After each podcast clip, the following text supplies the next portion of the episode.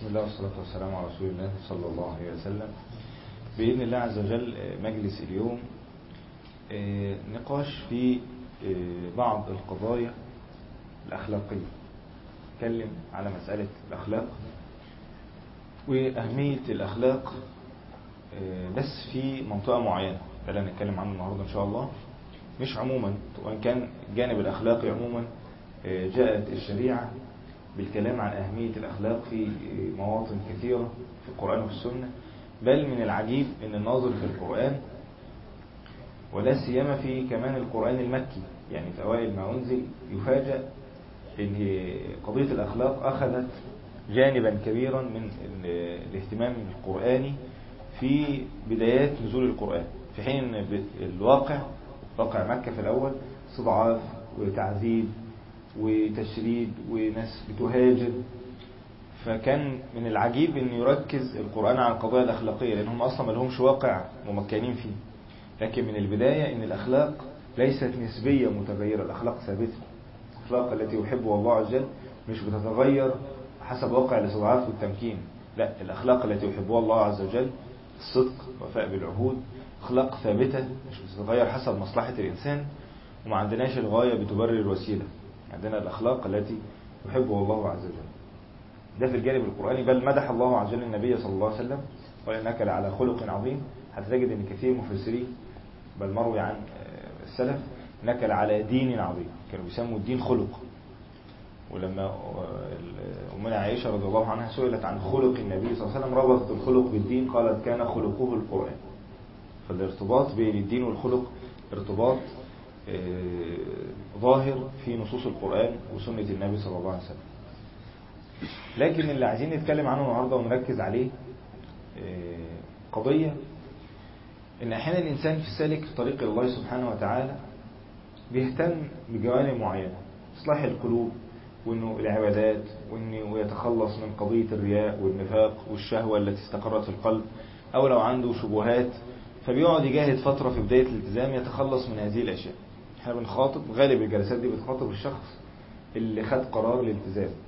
مش كده ممكن بعض الناس يحس إن الدروس شوية عالية لكن هي بتخاطب الشخص اللي خد قرار الالتزام وهو في الس... يعني سالك في طريق الله سبحانه وتعالى.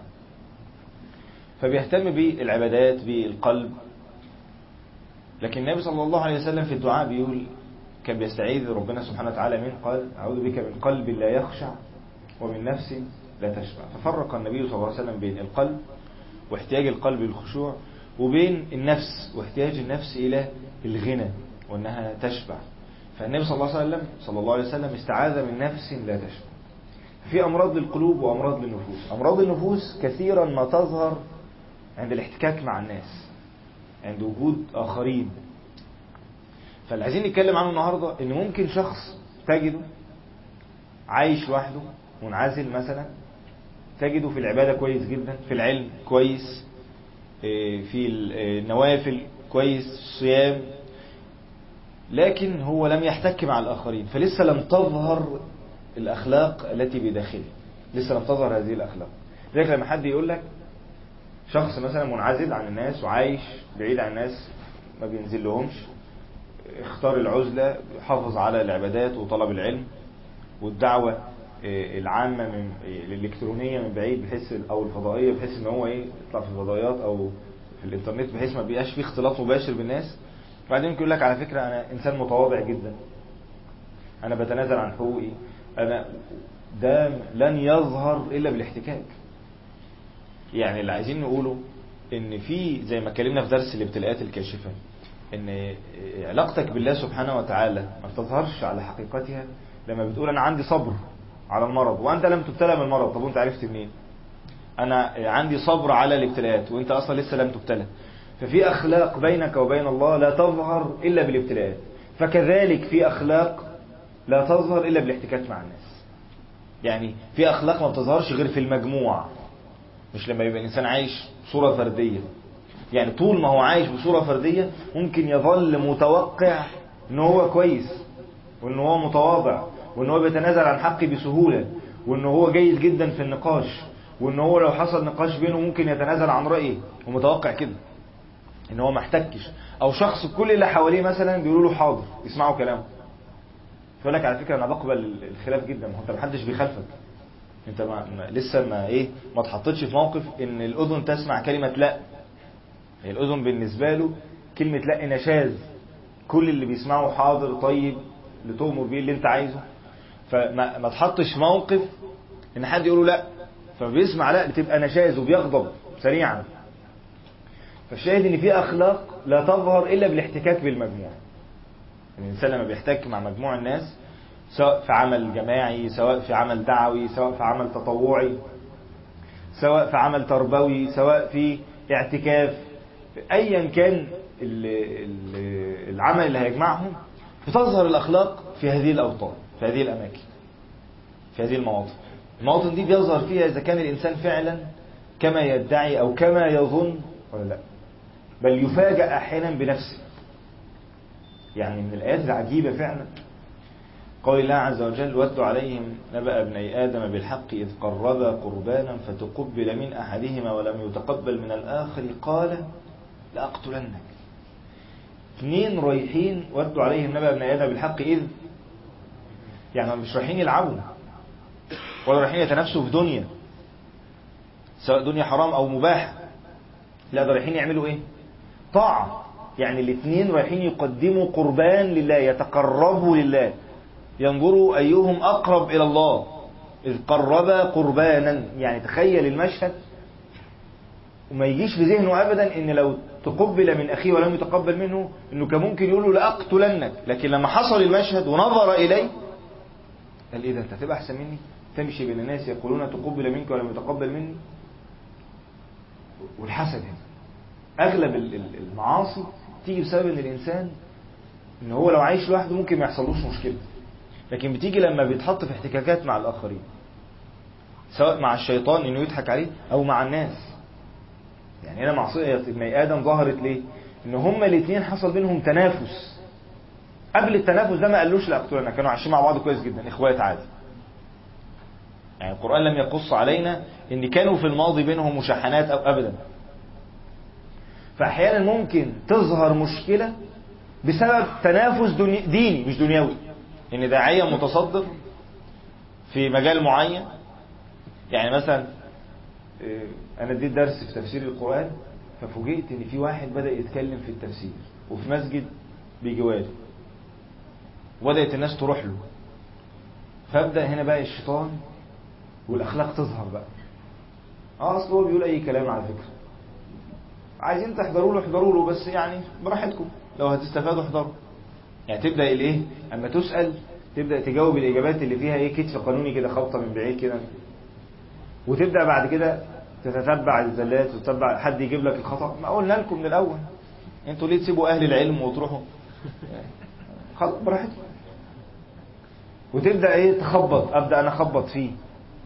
بدل ما يجيب لي مثلا زل أقول له كلنا بنغلط وكل من آدم خطاء ومفيش حد كبير على غلط و وطبيعي جدا. وأفرح إن دلوقتي كلنا بدل ما واحد بين اثنين وثلاثه وأربعة والخير بينتشر. يعني بتظهر الأخلاق. أنا ممكن افاجئ إن أنا اتضايقت. أنت ممكن تفاجئ إنك اتضايقت. ما كنتش واخد بالك إنك أنت هتتضايق إن حد يظهر معاك في نفس مجالك. انت ممكن تفاجئ بالأخلاق دي جواك. ان هي ما ظهرتش غير مع الاحتكاك مع الناس غير في المجموع. غير لما انت مثلا اشتغلت في خدمة أناس معينة في اعتكاف أو في مسجد أو في أي مكان. انت كنت متوقع أنا متواضع جدا والله. طب انت جربت تحتك مع مجموعة من الناس وتكون أنت في الساقة؟ ساقة انت هتهزر ولا إيه؟ أنا هقف في الساقة. أمال يعني إيه متواضع؟ طب انت جربت تتناقش وتتنازل عن رأيك. حصلت قبل كده؟ عارف كان اسمه إيه؟ جلال عامر كاتب نحن ديمقراطيون جدا نبدأ بتبادل الآراء في السياسة والاقتصاد ثم ننتهي بتبادل الآراء في الأب والأم. يعني إحنا في قمة الديمقراطية جدا على فكرة. كل واحد بيقول رأيه عادي فهو هو أنت بتبدأ دايما إيه؟ الموضوع آه نتناقش. آه طبعا نتناقش. أنا بحب النقاش جدا على فكرة. بحب الرأي والرأي الآخر. جدا. وتفاجأ الغضب وال هو بيف... هو بيفاجئ يعني هو ما كانش بيكذب سيبك من اللي بيكذب أو اللي بيدعي زورا. هو ما كانش متوقع إن هو جواه الأخلاق دي لأن هي ما حصلتش قبل كده. ولن يحدث الإنسان ويتحسن إلا بتكرار ده. كتر الخبطات اللي هتجيلك من الناس وأنت تصبر عليها وتصلح من نفسك وممكن يبقوا هما غلطانين وممكن تبقى أنت غلطان كتر الخبطات دي هو اللي هيصلحها بدون الاحتكاك والصبر مش هتتغير. قال صلى الله عليه وسلم ده الحديث العمدة في درس النهارده. الذي يخالط الناس ويصبر على أذاهم خير من الذي لا يخالط الناس ولا يصبر على أذاهم. الذي يخالط الناس ويصبر. كل خلطة لابد لها من أذى. كل خلطة مع الناس لازم لها أذى. حتى مع زوجتك أولادك عيلتك صحابك أي خلطة هيجي لك أذى. لأنه ممكن هو لا يقصد أن يؤذيك الذي أمامك أنت بتتأذى من أشياء معينة هو مش قاصد. لكن أنت لازم تتحمل. هي الحياة وسط الناس كده. وعمر ما الأخلاق اللي جواك دي هتتغير غير إنك تتعرض لأذى مرة واثنين وثلاثة فبعد كده تتعود إنك تبقى حليم. في معاملات مع ناس فعلا بتربيك على الحلم وعلى الصبر وعلى التنازل عن رأيك. وإنك أنت مش لازم رأيك هو اللي يمشي. هذه الأخلاق لن تتحسن بداخلك إلا بالممارسة. سيبك من الكلام. سيبك من الكتب والقراءة. مهما قرأت فيها ومهما اتعلمت ومهما قريت عن فضلها مش هتطبقها غير بالممارسة. إنك أول مرة تغضب وبعد كده تراجع نفسك وبعد كده حد ينصحك وبعد كده تغضب المرة الجاية غضب أقل مرة في اثنين في ثلاثة لما تكتسب الخلق. إنما الحلم بالتحلم. أخلاق بتيجي بالتكلف والتدريج صيغة التفاعل. فيها تكلف وتدريج. إنك تضغط على نفسك مرة واثنين وثلاثة هتكتسب الخلق ده تدريجيا. في ناس من رحمة الله عز وجل بهم إن هو وهبهم هذه الأخلاق. في ناس عندها أخلاق فعلا من الحلم والصبر والتأني. قال إن فيك خصلتان يحبهما الله ورسوله الحلم والأناة. النبي صلى الله عليه وسلم يخاطب أحد الصحابة. فيك خصلتان ربنا وهبهم لك. ده من فضل الله سبحانه وتعالى. فالشاهد لما ترجع لقصة ابن آدم رايحين يقدموا طاعة. فتقبل منه ولم يتقبل مني. قال لأقتلنك. انقلب القربان إلى قتل إلى معصية بسبب هذه الأخلاق. فطوعت له نفسه. وده اللي أنا بقول عليه أمراض النفس مش أمراض القلب. فطوعت له نفسه قتل أخيه فقتله فأصبح من الخاسرين. فإزاي إنك أنت تصبر على أذى الناس؟ لو اخترت العزلة واختيار العزلة ده في زمن انتشار الفتن. لما يكون في فتن واعجاب كل ذي رأي برأيه ومفيش حد راضي يقبل الحق وانت مش قادر تقوم بدينك أب بدينك أبدا هنا بتختار إما خير معاش الناس لهم رجل ممسك بعنان فرسه يجاهد في سبيل الله كلما سمع هيعة أو فزعة طار إليها يبتغي الموت أو القتل في مظنه زي ما النبي صلى الله عليه وسلم قال أو اللي بينعزل عن الناس ويتبع بقى إيه مواقع القطر معاه غنم بيتبع مواقع القطر إيه يكف أذاه عن الناس ولا يتأذى من الناس ده خير الناس خير الناس الرجلان دول في زمن انتشار الفتن. لكن في الحياة الطبيعية لا لازم تخالط الناس. وإن فوائد الخلطة أكثر بكثير من فوائد العزل اللي يقدر عليه. ذلك الخلطة لازم لها صبر الذي يخالط الناس ويصبر. نفس مربطهم ببعض الذي لا يخالط الناس ولا يصبر على أذاه لكن اللي بيخالط الناس وبيصبر ده يقول له كلمة تضايقه وده يعمل معاه موقف مش واخد باله وده يحصل هنا موقف كده. تكرار هذه الأشياء بيعلمك إنك تتثبت. أنت كنت زمان أي حد يقول لك كلمة بتغضب ترجع تتثبت. طب ما جايز ده غلط. طب ما جايز أنا اللي غلطان. تبدأ الأخلاق دي تكتسبها بالممارسة. من غلطة واثنين وثلاثة وأربعة بتبدأ تنضج. مش كأنك تعمل ده متأخر. يعني المشكلة لما تعمل ده وأنت كبير فخلاص بيبقى تغيير الخلق صعب. زي ما بيقولوا إن ربنا سبحانه وتعالى الأخلاق موجودة في الإنسان هو بس إن الخلق الطيب عندك يبقى أعلى من الخلق الوحش. لكن أنت عشان كده ربنا ما قالش اللي ما عندهمش غيظ قال والكاظمين الغيظ هو بيغضب. يعني مسألة الغضب موجودة. فإنك أنت ما تغضبش مطلقا ابدا مش هيحصل. ده بتوجه الغضب ده لله وللرسول والنبي صلى الله عليه وسلم إدانا أدوات نستعملها وحاجات نعملها لما نغضب. إذا غضبت اسكت. اجلس توضأ. استعيذ بالله من الشيطان كل دي أحاديث. انك أنت لما تغضب تتعامل مع ده إزاي إنك تطفئ هذه الجمرة؟ ذلك النبي صلى الله عليه وسلم كان حديث الحديث المشهور حديث النبي صلى الله عليه وسلم ليس الشديد بالسرعة اللي بيسرع ولكن الشديد الذي يملك نفسه عند الغضب. في رواية حسنها الحافظ ابن حجر إن النبي صلى الله عليه وسلم كان مر على الصحابة مجموعة من الناس بي بيصطرعون بيلعبوا مصارعة فقال النبي صلى الله عليه وسلم ما هذا؟ قالوا فلان الصريع لا يصرعه أحد أقوى واحد بطل مصارعة فقال ألا أدلكم على من هو خير من أو أشد منه؟ قالوا من يا رسول الله؟ قال رجل أغضب رجلا واحد أغضب واحد. فالتاني اللي أغضب ده فكظم غيظه فغلبه وغلب شيطانه وغلب شيطان صاحبه. كسبه كسب شيطانه وشيطان التاني. كسب الثلاثة فغلبه وغلب شيطانه وغلب شيطان صاحبه. ذلك لما العلماء يتكلموا في حديث إزاي إن المؤمن يبلغ بحسن خلقه وفي رواية إن المؤمن المسدد لا يبلغ بحسن خلقه درجة القائم الصائم. قالوا إزاي؟ إزاي بحسن الخلق تبلغ درجة واحد قائم صائم؟ قالوا لأن القائم الصائم يجاهد نفسا واحدة لكن المؤمن بحسن الخلق يجاهد نفوسا كثيرة. ده بيرخم عليه وده بيقول له كلمة تضايقه وده عمال يزن عليه في حاجة وده عايز مش عارف. ضغوطات دي وهو بيحافظ على الأخلاق والابتسامة والحلم والكرم يحافظ على هذه الأشياء. ده عايز شدة. فعلا ليس الشديد بالسرعة. القضية مش إنك تضرب القضية إنك تمسك نفسك عند الغضب. فمسألة إنك تخالط الناس وتصبر أنت لن تتغير إلا بالمخالطة. فإنك أنت تبقى جوه مجموعة أو جوه منظومة معينة أو جوه بتشتغل مع ناس من مجموعة من الناس في طلب العلم في الدعوة إلى الله في حفظ القرآن. ممكن واحد يرجع يسيب حفظ القرآن بسبب إن المحفظ قال له كلمة ضايقته. ممكن واحد يسيب طلب العلم بسبب إن الشيخ قال له كلمة ضايقته. ممكن واحد والواحد ياما شاف. ناس بعدت عن مشايخ وعن دعاء وعن إخوة بسبب كلمات ومواقف بسيطة. كتير يعني الواحد مش عايز يدخل في ذكر يعني قصص كتير جدا.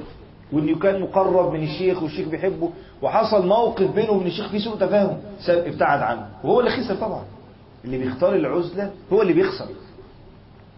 يعني أنت بتبقى قدامك يا إما تنعزل ومحدش يضايقك تبقى مبسوط وتعمل اللي انت عايزه تنام في الوقت اللي انت عايزه محدش يقول لك حاجة اللي يضايقك تعمل له بلوك محدش مش باقي انت حر تتحرك تختار اللي انت عايزه. ممكن تختار كده لكن انت هتخسر. وممكن تصبر. ده يقول لك كلمة ده وده دمه تقيل وبيرخم عليك وانت بتصبر عليه. واصبر نفسك مع الذين يدعون ربهم بالغداة والعشي. تصبر نفسك. لأن يعني انت ممكن تؤذى وهم يكونوا غلطانين فعلا بس انت بتصبر. يعني مش لازم إن أنت اللي بنفسك لا ممكن يبقى اللي حواليك فعلا غلطانين ما عندهمش مراعاة لقضايا معينة بس أنت ما قدامكش حل تاني. أو إيه الاختيار؟ هتختار العزلة؟ طب وبعدين؟ مفيش حد بيقدر يكمل لوحده. اللي بيكمل لوحده ده بيعاني من الله سبحانه وتعالى اللي ما عندوش اختيار. اللي وجد في بيئة فاسدة تماما وما عندوش أي اختيارات زي مؤمن آل ياسين. وجاء من أقصى المدينة رجل يسعى. ده بيعان بيوفق لأنه ما عندوش اختيارات. إنما اللي عنده اختيارات وعمال يترك دول أصل الناس دي مش ظريفة. ودول أصل دول فيهم كذا ودول فيهم كذا. ماذا تبقى لك؟ إنسان من غير بيئة إيمان بلا مأوى. الإنسان من غير صحبة صالحة يأكله الذئب إنما يأكل الذئب من الغنم القصير. فالشيطان دايما بيدخل الإنسان من مسألة إن هم بيزعلوك إن هم بيضايقوك. فأنت تنصرف. وزي ما قلت لك كتر الخبطات اللي عليك يعني اللي, ما اللي سمع كلمة لأ كتير تلاقيه لما يجي يقول رأيه حد يقول لأ ما بينتفضش. عادي جدا. طب لأ ليه؟ عادي تلاقيه بدأ يتقبلها. طب الرأي ده غلط ليه؟ وتلاقي عنده قدرة على النقاش بهدوء. ما اكتسبش القدرة على النقاش بهدوء دي تلقائيا. لأ ده مرة غضب ومرة اتنرفز ومرة قلب الترابيزة وساب القعدة ومشي ومرة مش عارف زعق. لكن بعد كده مرة هدى وبعد كده مرة رجع تاني وبعد كده مرة بدأ يتناقش بصوت عالي وبعد كده بدأ يتناقش بصوت أوطى وبعد كده بدأ يحترم الرأي الآخر. ده بتكرار التجارب. مش هتوصل للنقطة الأخيرة مرة واحدة. لا لازم هتتخبط كتير عشان توصل إنك أنت تبقى إيه؟ مهذب منقى. عندك القدرة على التعامل مع الناس وأنت بتتحكم في نفسك. ذلك في حديث وإن كان ضعفه جمع من أهل العلم الشيخ الألباني ضعفه الحديث في سنن الترمذي ومسند أحمد فيما أذكر كان الحافظ ابن حجر حسنه أو أشار إلى تحسينه يعني.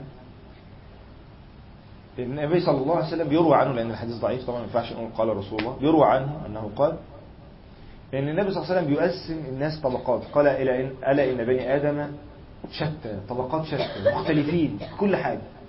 وذكر النبي صلى الله عليه وسلم أو فيما يروى عنه في هذا الحديث أنه قسم أكثر من تقسيم منها حديث طويل جدا. منها؟ قالوا ألا إن منهم سريع الغضب بطيء الفيء. ومنهم بطيء الغضب سريع الفيء. ومنهم سريع الغضب سريع الفيء. ومنهم بطيء الغضب بطيء الفيء. يعني إيه الكلام ده؟ قال النبي صلى الله عليه وسلم أو فيما يروى عنه ألا إن خير الرجال خيرهم من الأربعة دول؟ بطيء الغضب سريع الفيء. والا إن شرهم أسوأ واحد فيهم سريع الغضب بطيء الفيء. يعني إيه الكلام ده؟ سريع الغضب يعني بيغضب بسرعة جدا. الفيء يعني يرجع. تيجي تصالحه يرجع بسهولة. شر الناس يزعل بسرعة جدا وتقعد تصالحه أسبوع. يعني أنت قابلته السبت عملت موقف غصب عنك. يزعل. تصالحه من السبت للجمعة يتصالح الجمعة تغلط السبت تصالحه من السبت للجمعة. خلاص الجدول ثابت وأنت عارف إيه؟ والدنيا متظبطة عارف بطيء الفيء يرجع بصعوبة.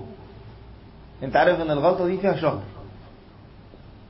في واحد بيغضب لأن كل النبي صلى الله عليه وسلم ما قالش في التقسيم إن محدش بيغضب كله بيغضب. لكن في واحد بطيء الغضب. عشان يغضب منك أو يزعل منك 10 20 موقف. ولما بيغضب بيتصالح بسهولة. جيب له شوكولاته صغيرة كده. يا عم في يا عم؟ ما تزعلش. طب يا عم خلاص هات تلاقيه زي ما النبي صلى الله عليه وسلم إيه؟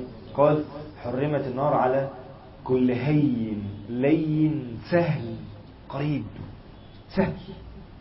في واحد أنت صعب خايف متعب معند وفي واحد سهل. يعني لما مثلا أنت غلطت. كلنا بنغلط. فجت الغلطة في فلان. تقوم أنت تقول إيه؟ الحمد لله في فلان. فلان إيه؟ طيب.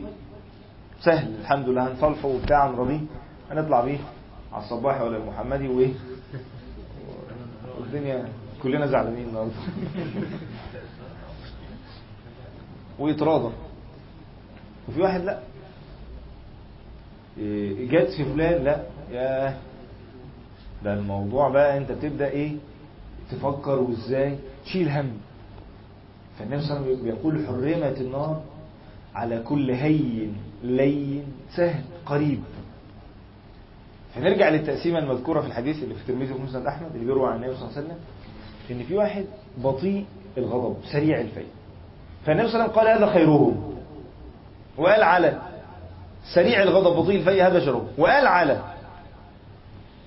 سريع الغضب سريع الفيء هذه بتلك. قالوا في الشرح لا يمدح ولا يذم يعني بيزعل بسرعة بس بيرجع بسرعة. يعني في واحد يقول لك فلان على فكرة أنا مفيش مرة صالحت تقول له وتصالح بسرعة. ده وصف مدح. لا على حسب. لو بطيء الغضب يبقى وصف مدح. لو سريع الغضب لا دي قصاد دي. يبقى هو عنده حاجة كويسة وحاجة وحشة دي شالت دي. يعني فلان بيزعل في الأسبوع 15 مرة وبيتصالح على طول لا ما هو ده سريع الغضب سريع الفيء هذه بتلك. وقال عن بطيء الغضب. بيقعد فترة طويلة عشان يغضب ما يزعلش. لكن لما بيزعل بيخسر الناس. ده برضه هذه بتلك ده لا مدح ولا ذم ممكن تقول على فكرة ده ما بيغضبش بسهولة. أيوه بس برضه صلحه صعب. فبطيء الغضب بطيء الفيء يبقى إذا أنت مش هتنتقل من أي خانة من دول لأحسن خانة اللي هو بطيء الغضب سريع الفيء. يعني بيزعل بصعوبة جدا إنه يزعل. غير موقف صريح واضح فعلا يزعل وبيرجع بسهولة مش هتوصل لخير الناس ده إلا بالممارسة. فمحدش يفترض أي حد هيسمع الحديث ده. طبعا أنا خير الناس. دي محتاجة أنا بطيء الغضب سريع الفيء. ده معروف؟ هو ممكن وهو بيقول كده تتهزر معاه يزعل. يعني هو انت هو لسه ما ولسه ما تيجي تهزر معاه. طب والله ما عدت مكلمك شهر خلاص يا عم انت يا عم احسن معايا خلاص. فأحيانا مش هيظهر ده. يعني أنا عايش في الدور ال 13 وما بنزلش أكلم حد وعايش لوحدي وبقول على نفسي أنا بطيء الغضب سريع الفيء. حد يقدر يقول لا أنا عايش لوحدي. أنا أكثر واحد متواضع في الدنيا على فكرة. أنا دايما بتنازل عن رأيي. ما هو أنا عايش لوحدي وما فيش غير رأيي. ما فيش غير رأيي. وده أحد إشكاليات على فكرة مواقع التواصل. إن هي واقع وهمي مش واقع احتكاك حقيقي. واللي بيضايقك بتعمل له بلوك وخلاص والحياة. وعايش مع ناس وهميين بأخلاق وهميين. ممكن تحط صور وهمية. وحياة ضياع وهم في وهم. لذلك هما كانت يعني الدراسات اتعملت كتير على مسألة اللي عايشين على الفيسبوك إن دول بيهربوا من الواقع.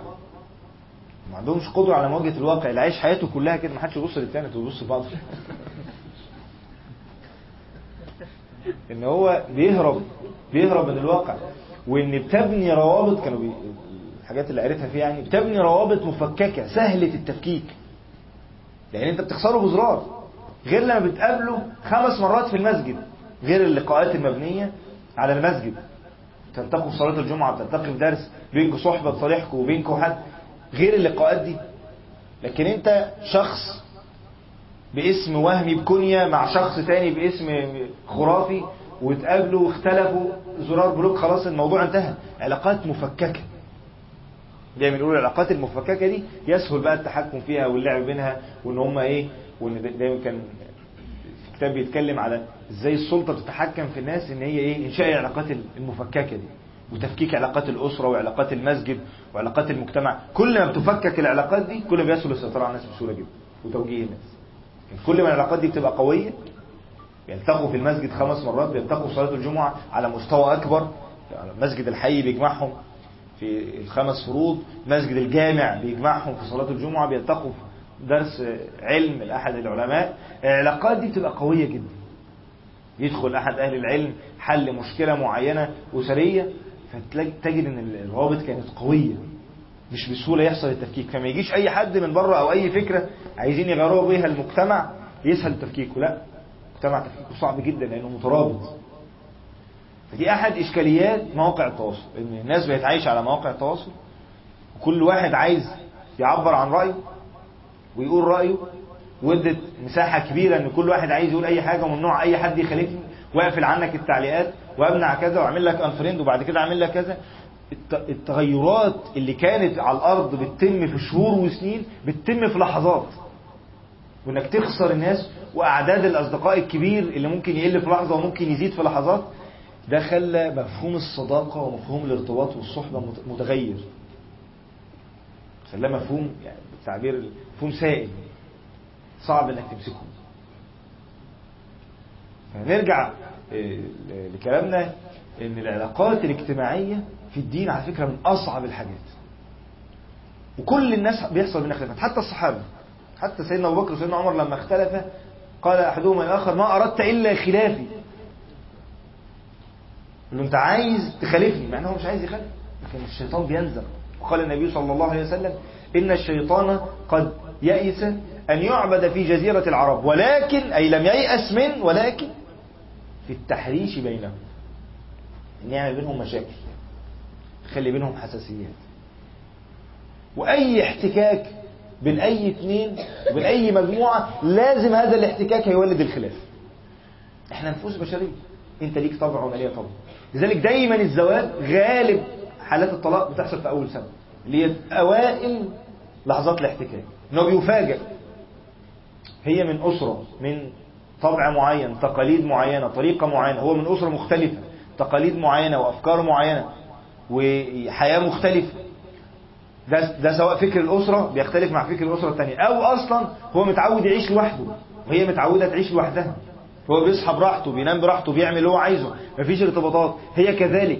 فبيبدأ في احتكاك. في السنة الأولى بيولد اختلاف. لا أنا ما كنتش عايش كده. لا أنا ما كنتش متوقع كده وأنا ما كنتش متوقعة كده. طب خلاص أهو اقلب الترابيزة. أسهل حل عند كتير من الناس للأسف اقلب الترابيزة. خلاص نتطلق نتطلق.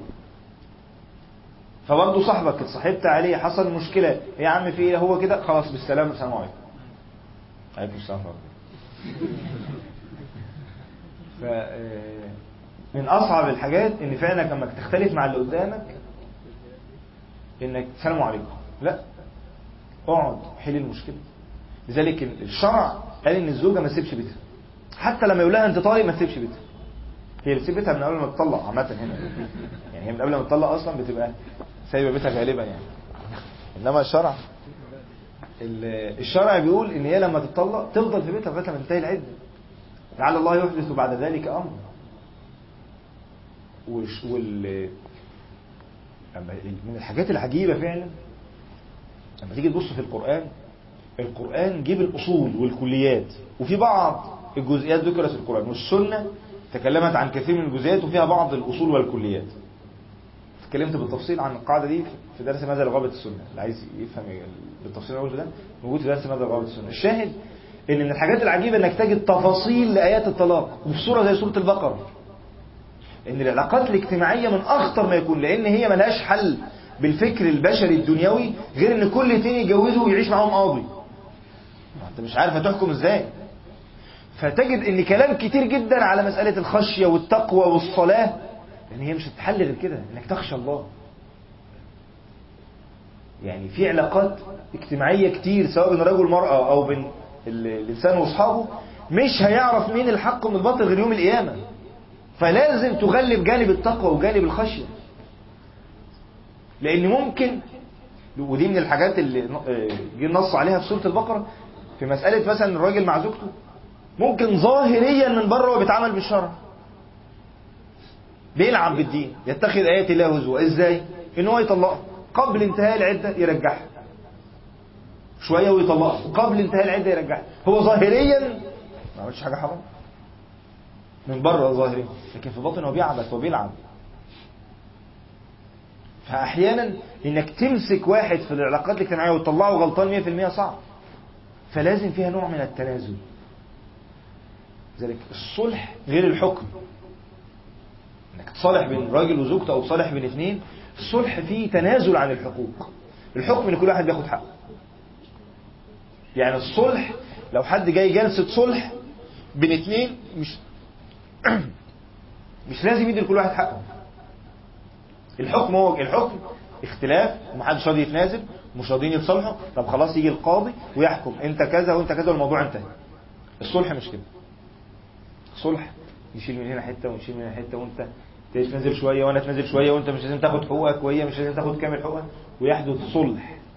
زي بين الرجل والمراه برضه بين أي اثنين في معاملات مالية في أي حاجة. فدايما في تعامل بالفضل موجود.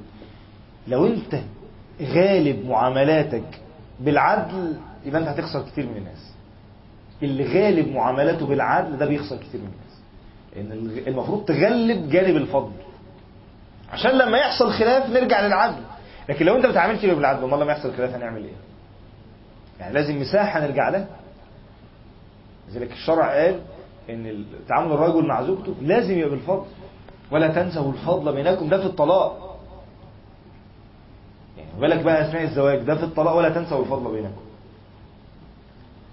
إيه الرجال عليهن درجة. قيل علي معنى الآية للرجال عليهن درجة, درجة في تفسير ابن عباس إن الرجل لا يأخذ كامل حقوقه. إنه يتنازل عن كثير من حقوقه.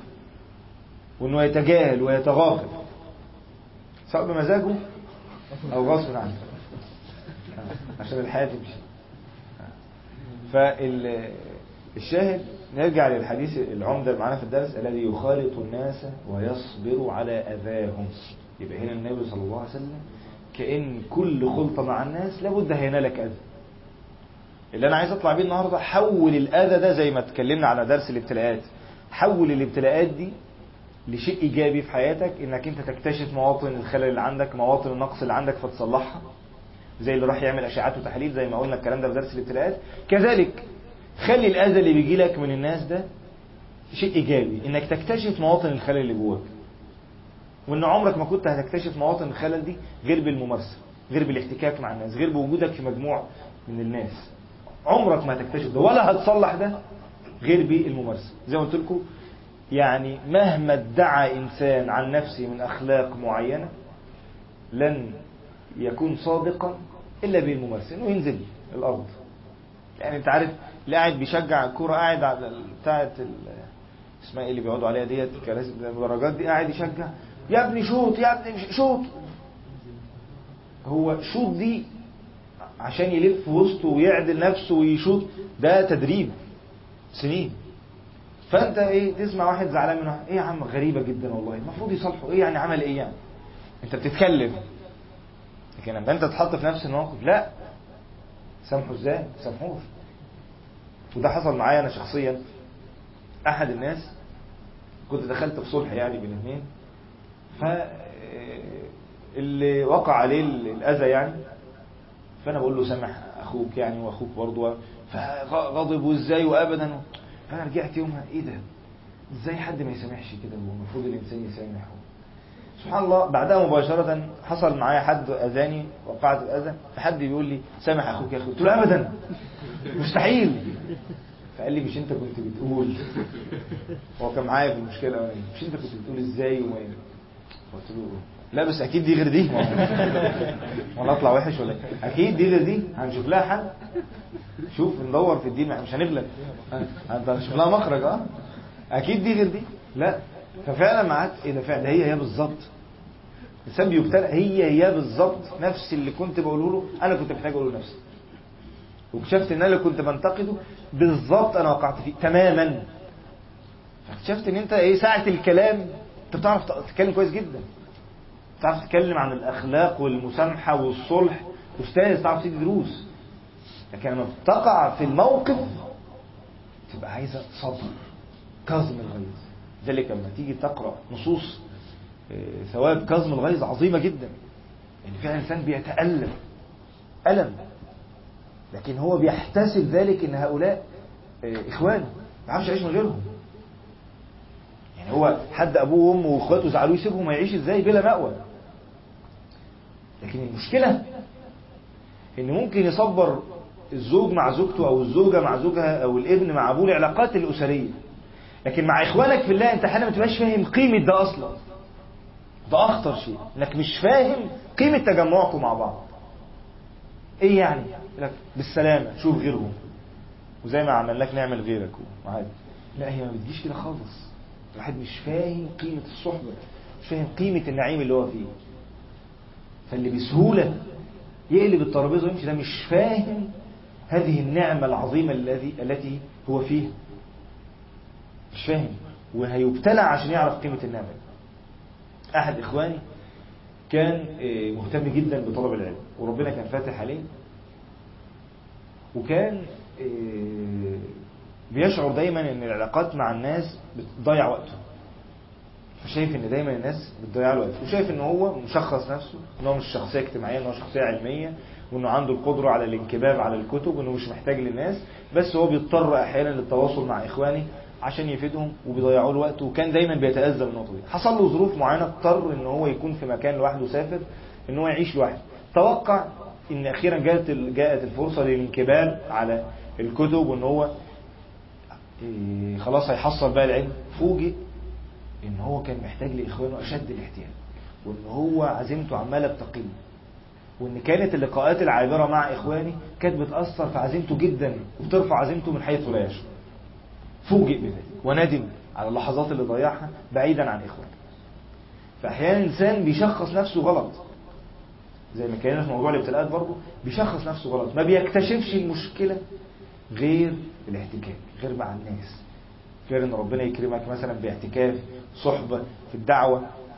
تفاجأ. ان الشيطان بيقول لك فلان عايز يضايقك. فلان قاصد يعمل كده عشان يقلل منك. فلان قاصد يحط قاصد يحط عليك. فلان قاصد يظهر إن أنت وحش. فلان قاصد يشتغلك قدام الناس. فلان قاصد هو أصلا ممكن أنت مش في دماغه أصلا. لكن هو الشيطان والشيطان بيقول له ما تتوقعش ان الشيطان بيشتغل على واحد الشيطان بيشتغل على التاني برضه. شفت؟ أنا مش اكدت لك. أنا بنصحك لله انت حر. ولا بنصحك ليه ما أنا خايف عليك. وده مش دين. وكرامتك اهم حاجة وانت لو خسرت كرامتك هتخسر. إيه اللي اتبقى من الدين لما تخسر كرامتك؟ والشيطان إيه؟ يأصل لك. والنبي صلى الله عليه وسلم حتى تطمئن يقسم لك ثلاثة أقسم عليهن. ما ازداد عبد بعفو إلا عز. لا لا لا لا. أصلا أنا لو عفوت عنه هو هي هيفتكر النبي بيقسم. ما ازداد عبد بعفو إلا عز. فالعلاقات الاجتماعية من أصعب ما يكون في الدين. سورة الحجرات جت بعد سورة الفتح. سورة أخلاقية تتكلم عن الأخلاق. ليه؟ حتى لا يضيع الفتح. إحنا هنضيع الفتح. بسبب أخلاقنا مع بعض. يعني. وإحنا شفنا ده. شفنا إزاي الناس اتعاملت مع بعضها وده بيضرب في ده وده بيطعن في ده. فيسلب منك الخير. النبي صلى الله عليه وسلم خرج ليخبرنا بليلة القدر. فتلاحى فلان وفلان فرفعت. فأنسيها النبي صلى الله عليه وسلم. سبب التلاحي ده. الخلافات اللي بيننا بترفع الخير والبركة. ترفع ده. يد الله مع الجماعة.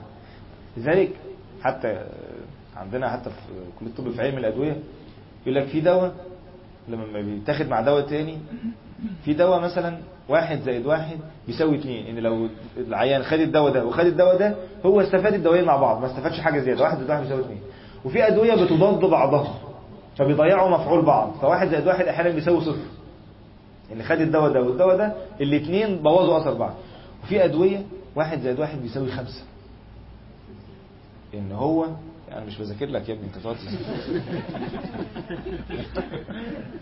كل ما أقول حاجة يقول المصطلح بتاعه. في واحد زائد واحد بيساوي خمسة ده معناه إن هم خدوا بعض بصورة معينة. أنت في علاقتك مع إخوانك كده ما تفترضش إن أنتوا خمسة مع بعض معناه إن واحد زائد واحد زائد واحد زائد واحد بيساوي خمسة. لا يد الله مع الجماعة. دي حاجة لا توصف مش هقول لك رقم. مش هقول لك أنتوا أربعة مع بعض طالما طالما اشتغلتوا مع بعض إن أنت الناتج أربعة أو عشرة لا لا لا. يد الله مع الجماعة أنت ما تعرفش الفتح هيجي إزاي. ده ما ينفعش يتحط لها رقم. إحنا بنتعامل يؤمنون بالغيب. أنت راضي بكلمة يد الله مع الجماعة دي. فتخيل لما مجموعة كل واحد ينزع يده لسبب. ده لدنيا مرت عليه وده الخلق ضايقه وده تنفض الأمور. نخسر الخير والبركة والفتح. فلازم الإنسان يحرص على ده ويصبر. زي ما قلت خلطة لازم صبر. فبتقول إيه أصل هو لو كان عمل هو مش هيعمل وانت هتفضل كده. وعلى فكرة أحيانا شخص وده أنا وجدته في نفسي أيضا كنت بشتكي من أذى بيصلني من بعض إخواني. وبعدين فوجئت إن أنا كنت مؤذي له وأنا لا أشعر.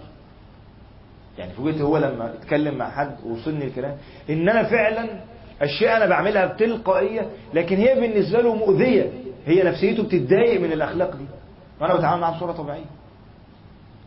فزي ما انت بتتأذى هو بيتأذى. لكن المشكلة فين؟ إن الشيطان بيخليك يرى أحدكم القذاة في عين أخيه ولا يرى الجزع في عين نفسه. أنت ممكن تغلط فيه وتهزقه وتضايقه وترخم عليه. هو يقول لك كلمة شوف يا عم الناس استغفر الواحد لازم يصبر برضه. وأنت أصلا مبهدله. لكن أنت مش شايف ده. أنت مش شايف. أنت يعني واخد راحتك تماما برطع واخد راحتك تماما. ومش حاسس إنك أنت بتأذيه طول الفترة دي. هو لما عمل فيك أذى؟ بتشتكي. يرى أحدكم القذاة في عين أخيه. يعني خد بالك الشيطان دايما بيلبسك النضارة دي تجاه أخوك. أول لما تحط أخوك في التقييم لما تيجي تقيم أخوك اعرف إن غالبا معاك هوى وشيطان. غالبا قلما ينجو الإنسان. خاصة لما تبقى زعلان طبعا وعين الرضا عن كل عيب كليلة ولكن عين السخط تبدي المساوئ عين السخط لما انت زعلان منه هتطلع في كل حاجة. فيه كذا وفي كذا وفي كذا وفي كذا. تنقلب عليه. ذلك النبي صلى الله عليه وسلم يروى عنه أحبب حبيبك هونا وأبغض بغيضك هونا. خلي علاقتك الاجتماعية مش عنيفة هادئة. عشان لما تيجي تخسر تبقى تعرف ترجع. يعني لما تيجي تحب واحد أحبب حبيبك هونا عسى أن يكون بغيضك يوم ما وأبغض بغيضك هونا ما. تزعل من واحد؟ ما تاخدش قرارات؟ والله ما عاد هيحصل وأبدا وانتهوا. لأنك ممكن تبقى عايز ترجع فبتصعب على نفسك طريق الرجوع. هي دي فكرة إن الزوجة ما تسيبش البيت. لأن الزوجة هتسيب البيت لما يقول لها أنت طالق هي قفلت باب الرجوع. خلاص هي بتزداد يعني كرامتها بتنقح عليها ومش هرجع وهو بيزداد عندا. والأمور بتكبر والأهالي بتدخل بدل ما كانت المشكلة بقت اتنين بين اتنين بقت مشكلة بين عشرة. فالمشكلة كبرت. الشرع دايما عايز الأمور تتحل إن الأمور ترجع. فأنت ما تصعبش على نفسك رجوع الأمور حتى نفسك تبقى هينك تعرف ترجع.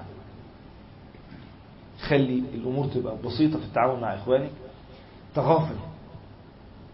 ليس الغبي بسيد قومه ولكن إيه سيد القوم بيتغابى يتغافل. عامل نفسه مش واخد باله. هو أذاك أنت عارف كويس خلاص تغافل. تسعة أعشار الخلق في التغافل. دي أخلاق الاجتماع. يعني في مجموعة من الأخلاق كده ممكن يسميها أخلاق الاجتماعية أخلاق الاجتماع. أنت ممكن لوحدك مش محتاجها. بتحس إنك كويس جدا. إنك تجاهد نفسك تجاهد النوم فتقوم تصلي قيام ليل تجاهد الجوع فتصوم تجاهد إنك أنت تقرأ القرآن فتقعد تقرأ بالساعات الطويلة تطلب العلم تعمل أنت شغال في الدعوة تعمل فيديو مثلا على الفيسبوك ويبقى ناجح كل ده وانت لسه اخلاقك الاجتماعية لسه ما نعرفش هي كويسة ولا لا. كل ده مش فيه احتكاك مع الناس. كل ده انت لوحدك. فمهما انت ادعيت ان اخلاقك كويسة إحنا ما نعرفش. نعرفش اخلاقك كويسة ولا لا. بتنزل تحتك مع الناس وخاصة في التعامل في البيع والشراء التعامل في المال من أكتر الحاجات اللي تظهر الانسان تلاقي بقى علامة الصلاة طارت وتلاقي كل حاجة ظهرت. التعامل في المال. فالأخلاق دي ما بتظهرش غير عند الاحتكاك واحد يقول طب أنا فوجئت إن أنا طلعت وحش. كويس. ده علامة إيجابية. حسن بقى الموطن ده. اشتغل على زي ما اتكلمنا في الابتلاء. إنه فوجئ إنه ما عندوش صبر. فوجئ إنه بيتكلم عن الرضا كثيرا لكن لسه ما وصلش لمرحلة الرضا في الابتلاءات. فوجئ إن لما ابتلي بمرض إن هو بداخله تذمر. فكذلك أنت ممكن تفاجأ إنك مش متواضع وإنك أنت بطيء الرجوع بعد الغضب. أنت ممكن تفاجئ إنك انت مش واخد بالك. أنت متوقع إن أنت بتتناقش بأريحية لكن أنت بتتناقش بأريحية مع اللي بتحبهم. لكن لما رحت مع المخالف وجيت تتناقش ما عرفتش تتناقش معاه. اختلفتوا مع بعض. الاختلاف وارد طبعا. أقصد إن الاختلاف سوء في الأخلاق يعني. يعني مش لازم مش معنى إن أنت حسن الخلق إنك تغير أفكارك. لا أقصد فيه الأخلاق مش في الأفكار. يعني انت ممكن تظلوا طبعا مختلفين وده وارد جدا. لكن الأخلاق الحاكمة بينكم ده إطار ما ينفعش إن إحنا نتخطاه. فالأخلاق دي لازم تبقى خط أحمر بيننا وبين بعض. غضبت ممكن تغضب ممكن تزعل خد فرصتك لكن زي ما النبي صلى الله عليه وسلم بيروى عنه في إنك تبقى سريع الفيء أحد المعاني اللي كان ذكرها الشيخ يعقوب في شرح حديث يدخل الجنة أناس أفئدتهم كالطيب الحديث ده الشيخ شرحه شرح رائع يعني. جاب ثمان أصناف ممكن تكون أفئدتهم كالطيب منهم اللي هو اللي قلبه طيب وهين لين قريب. سهل قريب. وطيب وغضب طبيعي إنه يغضب لكن هو يرجع. فأنت ال- الخبطات اللي بتاخدها من الناس دي دي بتعيد تشكيلك مرة تانية. يعني الخبطات اللي أنت خدتها. فلان زعلك. شيخ عمل معاك موقف مش كويس. أحد الدعاء قال لك كلمة ضايقتك. المحفظ بتاع القرآن اتعامل معاك بقسوة. مش. كل الخبطات اللي انت عمال تاخدها دي صاحبك اداك كذا موعد وما جاش فيه.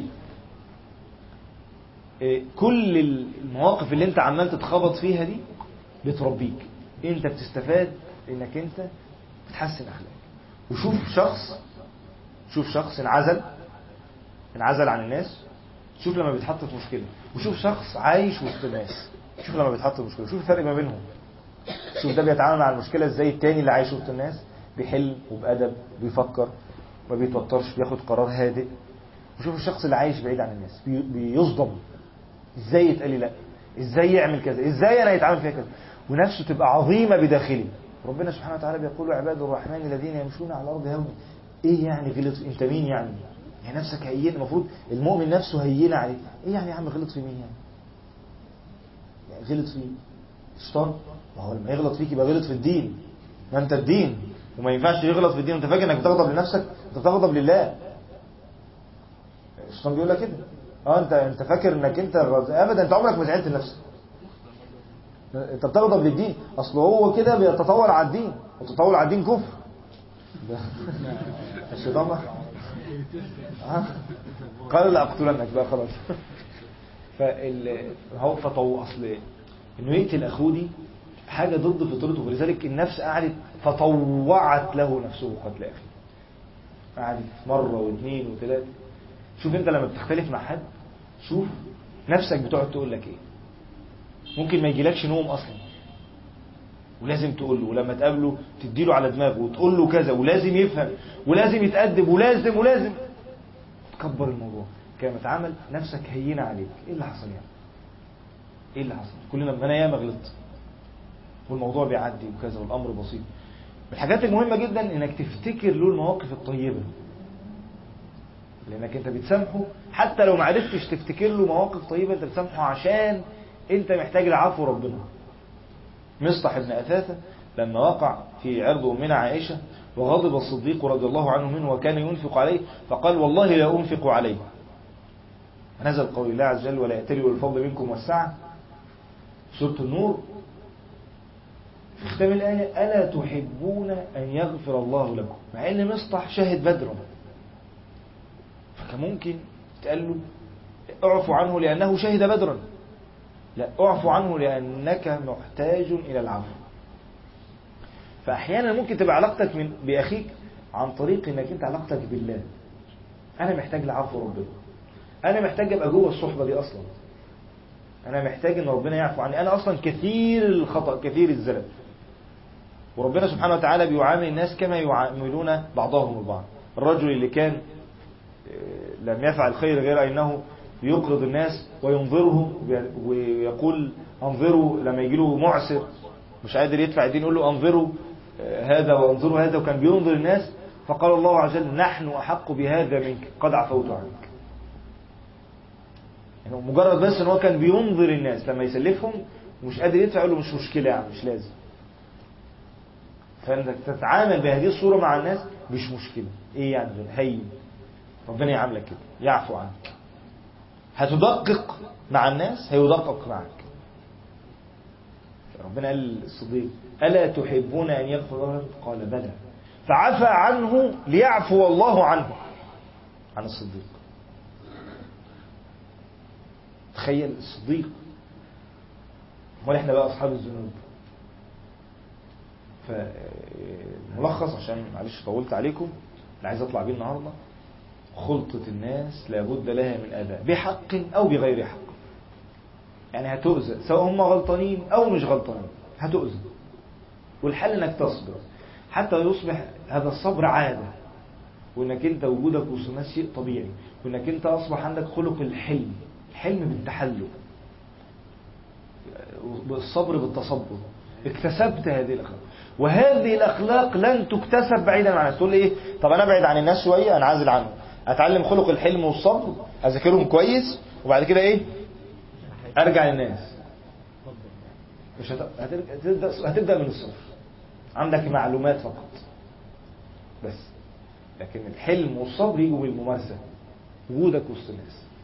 لكن النبي صلى الله عليه وسلم كان بيحرص جدا على نشر هذه الأخلاق في المجتمع يؤاخي بين الناس آخى بين الأوس والخزرج خلاهم يبنوا مع بعض المسجد يطلعوا مع بعض في الجهاد. وأثنى كان يثني على الأفكار اللي بتتعامل بينهم وبين بعض فيها تآلف وتواد. يعني النبي صلى الله عليه وسلم لما جه مجموعة من الفقراء ورأوا ذلك يعني في وجه النبي صلى الله عليه وسلم إنه زعل عشان الفقراء اللي موجودين. فقام أحد الصحابة وضع ثوب ووضع فيه مال.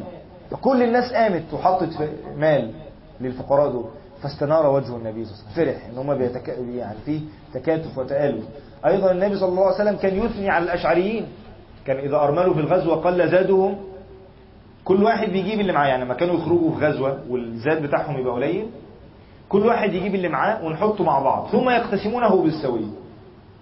يعني لو عملناها في المال مثلا ده معاه 500 وده معاه 1000 وده معاه 800 وده معاه 700 وده معاه 600 نحطهم على بعض ونرجع نقسمهم بالسويه تخيل؟ كانوا بيعملوا كده في الطعام. ده معاه صاع ده معاه صاعين ده معاه صاع وده ما معوش. يحطوا مع بعض كلهم وبعدين يقسمون بالسويه شوف حتى ال الجمال إن ما حدش يحسس حد إن هو أحسن من حد. ولا إن هو بيديه لا إن كلنا نبقى زي بعض. فكان يوزن ده مش خلق واجب. مش لأن ده عايز إيمان عالي لكن في أوقات التنافر والخلاف للأسف بتضطر إنك تقسم. قد علم كل أناس مشربهم زي بني إسرائيل. لما كانوا بالرغم إن هم في قمة الاستضعاف وهربانين وسيدنا موسى ضرب لهم العصا بالحجر عشان يطلع لهم عين يشربوا منها خلى لهم اثني عشر إيه عينا ليه؟ عشان كل ست يشرب من العين بتاعهم ما يتخانقوش مع بعض. هم بينهم وبعض مناكفات. حتى في وقت الإصعاد بيتخانقوا. آه حتى في وقت الإصعاد بيتخانقوا. بل بعض الآثار ذكرها الإمام الطبري إن حتى الطريق اللي في البحر كان 12 طريق جنب بعض. عشان هم بيهربوا ما يتخانقوش مع بعض. فتخيل إن في ناس بينهم مناكفات ومنازعات. أغرينا بينهم العداوة والبغضاء. وده له أسباب طبعا يعني ليس ده موطن ذكرها شاهد زي ما قلت لكم اللي عايزين نطلع بيه إن كل خلطة لابد لها من أذى. وإن هذا الأذى أنت حوله لشيء إيجابي إنك تكتشف مواطن الخلل والنقص بداخلك فتصلحها. وإنك تصبر وإن الصبر ده أنت بتحتسبه. وإن مش الحل أبدا إنك أنت تقلب الترابيزة. ده أسوأ حل. وإن خير الناس زي ما يروي عن النبي صلى الله عليه وسلم هو عشان أنت حط ده هدف إنك تبقى الشخص ده خير الناس. بطيء الغضب سريع الفيل عايز تبقى أحسن واحد من الأقسام ديت هو بطيء الغضب ويعرف بذلك بين الناس. مش هو اللي يقول عن نفسه؟ يعني مش الحل إنك تروح تكتب ورقة تقول أنا بطيء الغضب أنت كده. لا أنت كثرة الممارسة هي الناس تقول عليك بطيء الغضب سريع الفيل وتكثر من الدعاء وفعلا النبي صلى الله عليه وسلم نفسه كان بيدعي هذا الدعاء. تكثر من الدعاء. اللهم اهدنا لأحسن الأخلاق والأقوال والأفعال. لا يهدي لأحسنها إلا أنت ملاش حل. فإنك تلجأ إلى الله. واصرف عنا سيئها. لا يصرف عنا سيئها إلا أنت أقول قولي هذا واستغفر الله لي ولكم. سبحانك اللهم وبحمدك أشهد أن لا أستغفرك وأتوب إليك وجزاكم الله خيرا.